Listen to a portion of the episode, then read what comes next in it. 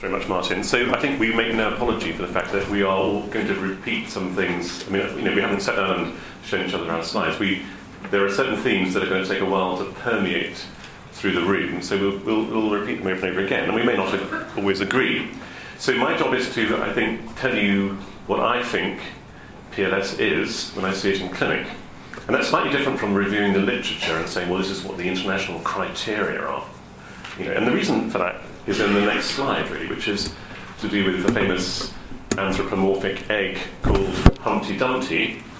And Humpty Dumpty um, said that when he uses a word, um, it means just what he chooses it to mean. And I have to sort of say that I've ended up concluding that I'm a Humpty Dumpty kind of neurologist when it comes to something like PLS, because the minute you start creating criteria, you probably exclude some people who you would think, on a sort of gut level, have PLS.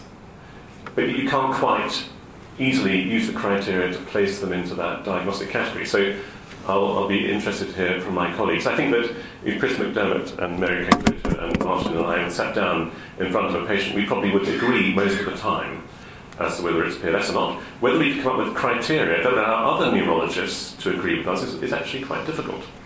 So I think that, you know, so Chris um, will tell you about some genetics, uh, and I'll touch on that as well. Um, the question I think that Martin's posed is is it the same as ALS or not? Does that matter? Do people in this room care about that question? Well, um, there are some clues from clinical data, from pathology, from genetics that will help us understand it. But I agree with Martin that we may not come to a conclusion at the moment. One day we will. But I think it does matter what you call a disease. So, just to give you an example of how thinking has changed about diseases, take Parkinson's disease. Most people have some idea what that is. It's an age related neurodegenerative condition, and historically, what was Parkinson's disease was what neurologists called people who were stiff, had a tremor, and improved with a drug called levodopa. So, it's a sort of clinical definition, and so everyone assumes we're talking about one disease. And then you move into an era when uh, people start looking very carefully at the brain in a very sophisticated way, looking at the morphology of brain changes and the molecular signatures of diseases, and actually realize there are things where the very characteristic changes in the brain occur in Parkinson's, but not all the cases have got it. So you can define it by a mixture of pathology and what you see in life. That's a clinico-pathological. So now we're still in the sort of most of the 20th century, we've got to that stage, and we're starting to get the sense that maybe it's not one thing. And then we start doing lots of genetic studies, and we realize that some people have their Parkinson's disease because got a gene change, and others who look quite similar have a, another gene change, a complete separate gene. So that's definitely two things.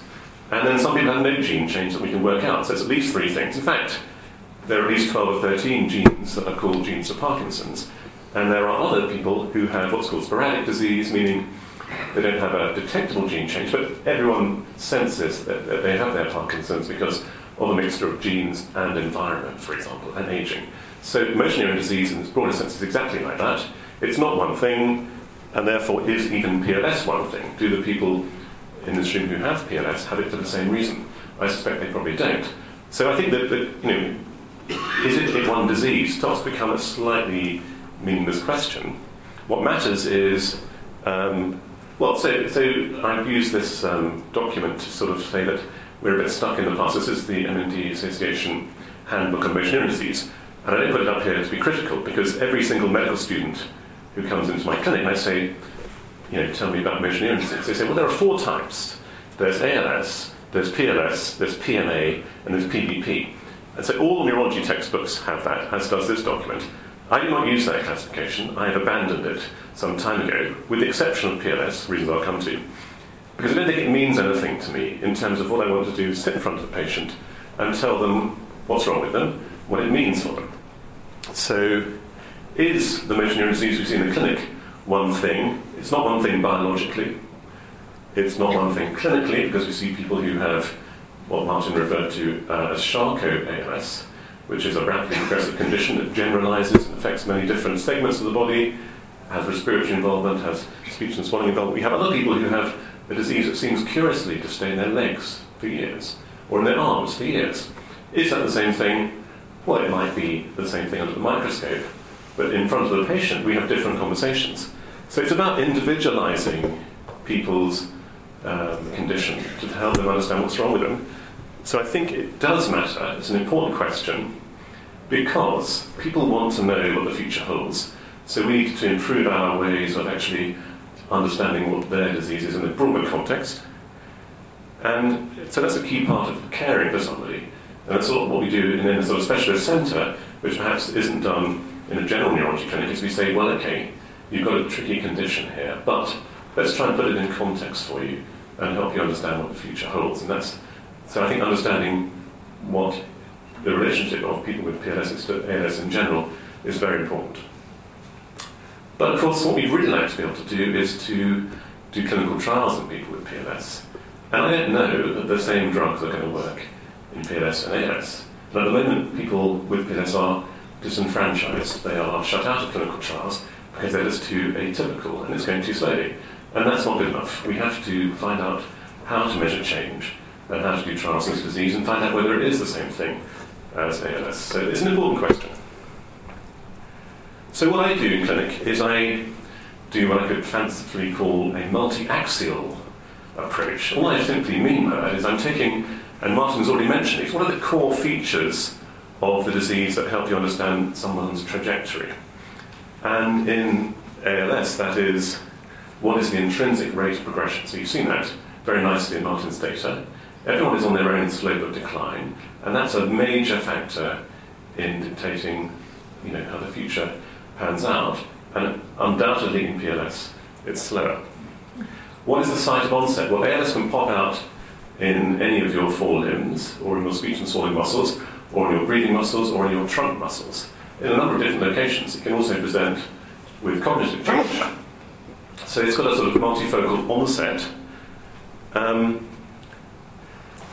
to what extent is the condition restricted, as I mentioned, to legs or arms? That's a big determinant. How quickly does it spread from one anatomical region, legs, arms, trunk, speech and swallowing, to another?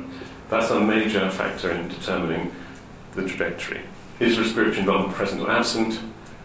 Is there extra motor involvement, usually meaning cognitive involvement? So again, these are reinforcing things that Martin has said to you. That's how we actually view the patient in front of us, using these different axes. And that gives us a, a much better sense of what this means for that individual. Um, so, in fact, that's just a repeat of what Martin has told you, so I'm going to move on from that. So, there is to me, there is a difference between ALS and PLS. ALS has a, um, a kind of rate of change that makes us give people six monthly appointments and sometimes annual appointments, and that's the biggest testament, if you like, to why it's different. Our ALS patients come every three months, because every three months something's different, something clinically meaningfully different. And while, you know, if I really want to understand how PLS is developing, I probably need to see people every six months, sometimes every year. So that tells you straight away it's got a different pace of change. I accept that there are people who perhaps are on a different end of the spectrum where it might be brisker, but I'm talking in general terms here. What's the site of onset? Well, it's rather stereotyped in PLS. In most cases, it is the lower limbs and it ascends. There are cases of what I call top down PLS, starts in speech and swallowing muscles, only remain there for ages. But essentially, there's a rather limited repertoire of clinical behaviour. So that separates it out, in my mind, from ALS. And that fits into the same, the next point, which is this is the restriction to anatomical regions. So ALS, by definition, really, almost, you know, it will progress from one segment to another quite rapidly. PLS is, it's got this rather orderly uh, progression. And people with PLS may have some respiratory um, discomfort, I would call it, but I don't think that in general they have respiratory you know, involvement of their neuromuscular system in the way that people with ALS do. So it's quite different. It seems to spare respiratory involvement in, in many respects. And similarly, cognitive change, um, you know, there, are complexities about whether there are some subtle uh, differences in the way that people view the world, but essentially, people with PLS do not have the kind of cognitive impairment that we see in up to half of our patients with ALS. So we um, recently sort of looked at our clinic database, and about 4% of people have been called by Humpty Dumpty A or B uh, PLS. So that's what we've done. And it's, um, it's So it's a small proportion, really, but actually it's quite a lot of people um, out of 1,200. And the question is, how many people are there in the UK with PLS? We have no idea. We, well, we can sort of guess, but we don't know. So one of the things we're doing with the uh, register, which has been funded by the association, is to actually map out everybody in the UK with neuron disease, and we will, I think, within five years, maybe sooner, actually be able to answer the question how many people with PLS, probably between 500 and 1,000, but I don't know the number. But um, this is a, our local version of the slide that Martin put up. What's missing actually something we should probably try and put in, is what happens to people without any neurological disease. So the yellow line is PLS. And actually, the really interesting comparison would be if you simply took a group of people between the age of 50 and 70 and you followed those up, it might look quite similar to that yellow line. So the principal point here is that while PLS has huge challenges for people, it is not necessarily something that is life limiting. And that's something that really is, we, we like to emphasize and needs more research, I think. One factor that Chris might focus on, so I'll just briefly cover it, is, is actually how you distinguish this from something called hereditary spastic paraparesis. So some of the people in the room might have been given that diagnosis at some point. It's not a great term uh, because many of the patients don't have a family history, and we still use that term. Probably more sporadic patients than there are families, actually. But there's certainly plenty of them. And some of those do have genetic changes that, you know, can be driven by genetic change, but it's often a condition that pops out of, out of nowhere. So these patients can look quite similar initially, but actually, to my mind, they have a slower rate of progression. Um, it's very much a lower limb dominant condition. There's sometimes a bit of sensory involvement to find, and um, symmetry is a very core feature. PS is pretty symmetrical, but can start asymmetrically. And dysarthria is, is rare. So not unheard of, but rare. So there's some overlap cases that will be quite difficult to distinguish, but most cases I think we have very little difficulty once time has elapsed saying this is HSP and this is PLS. I think it's a, a different entity. So why do I, at least some of the time, convince myself that PLS is a completely different condition to ALS? So I fluctuate. I haven't quite decided. But part of me thinks it may well be a different condition. And what, this is one of the reasons, which is that if you take families with inherited forms of ALS, for example, this one due to a SOD1 mutation, almost every type of ALS that you saw on the slide earlier, you can find in those families. This is an example where somebody presents with Charcot ALS with the arrow there, very typical. And then you've got people with lower limb restricted. Her grandfather is restricted to his lower limbs, or great uncle. Then you've got people with bulbar onset, spinal onset, respiratory onset, or an upper motor neuron predominant form, but not PLS. So, because it's quite rare anyway, the argument is that maybe those people are out there in those families, and there are a few published reports suggesting it can be inherited, but I'm not convinced. I think that for some reason, this is not a condition which seems to be inherited in any simple way, and because it doesn't belong in these ALS families, it makes me wonder if biologically something different. So, sometimes people say, well, it's a diagnosis of exclusion. I really find that disappointing, actually, because it means that you know you have to wait for a very long time for the diagnosis, and you have to have endless tests, and then maybe there's a lot of head scratching. Actually, I think I can recognise PLS in the vast majority of cases. I agree, some years sometimes have to elapse, two or three years at least. But I don't think it's a diagnosis of exclusion. I think it's got distinctive features. You have to exclude certain conditions, HSP, some forms of MS, for example. But it's distinctive, and I think you can make the diagnosis.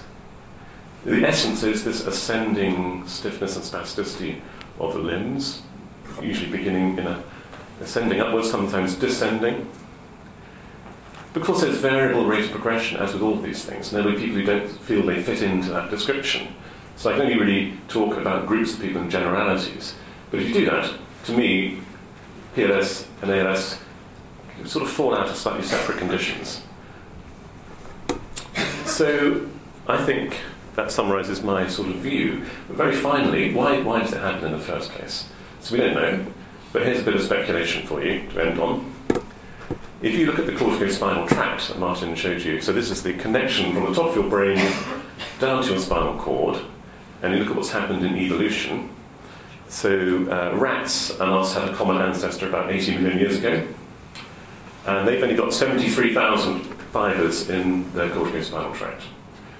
And then if you go down to chimpanzees, we're separated by 5 million years, they have about 800,000. Now it's obvious why chimpanzees are more manually dexterous than rats, they're quite different creatures, but then in a short space of time we've acquired another 30%, 30 40% of fibres. What are those fibres doing? Why have we acquired them? And at the same time, in human evolution, we are the only species that lives for substantially longer periods of time past the time of reproduction. So all other species, including chimpanzees, have their children until they're 15 they die. Now we, therefore, have a long period of time to age, and there's all sorts of complex reasons why that might be favourable for the species. But what it means is that the evolutionary pressure to be fit when you're reproductively active could contain a penalty for some people, unluckily. And that corticospinal tract is central to things that make us human walking on two feet upright um, and manual dexterity. So it could just be a weakness in the system that unfortunately unlucky people reveal to us, but for the species as a whole, it's been part of our success. So I'll leave it on that point and hand over to Olaf, who's going to talk about the neuropathology.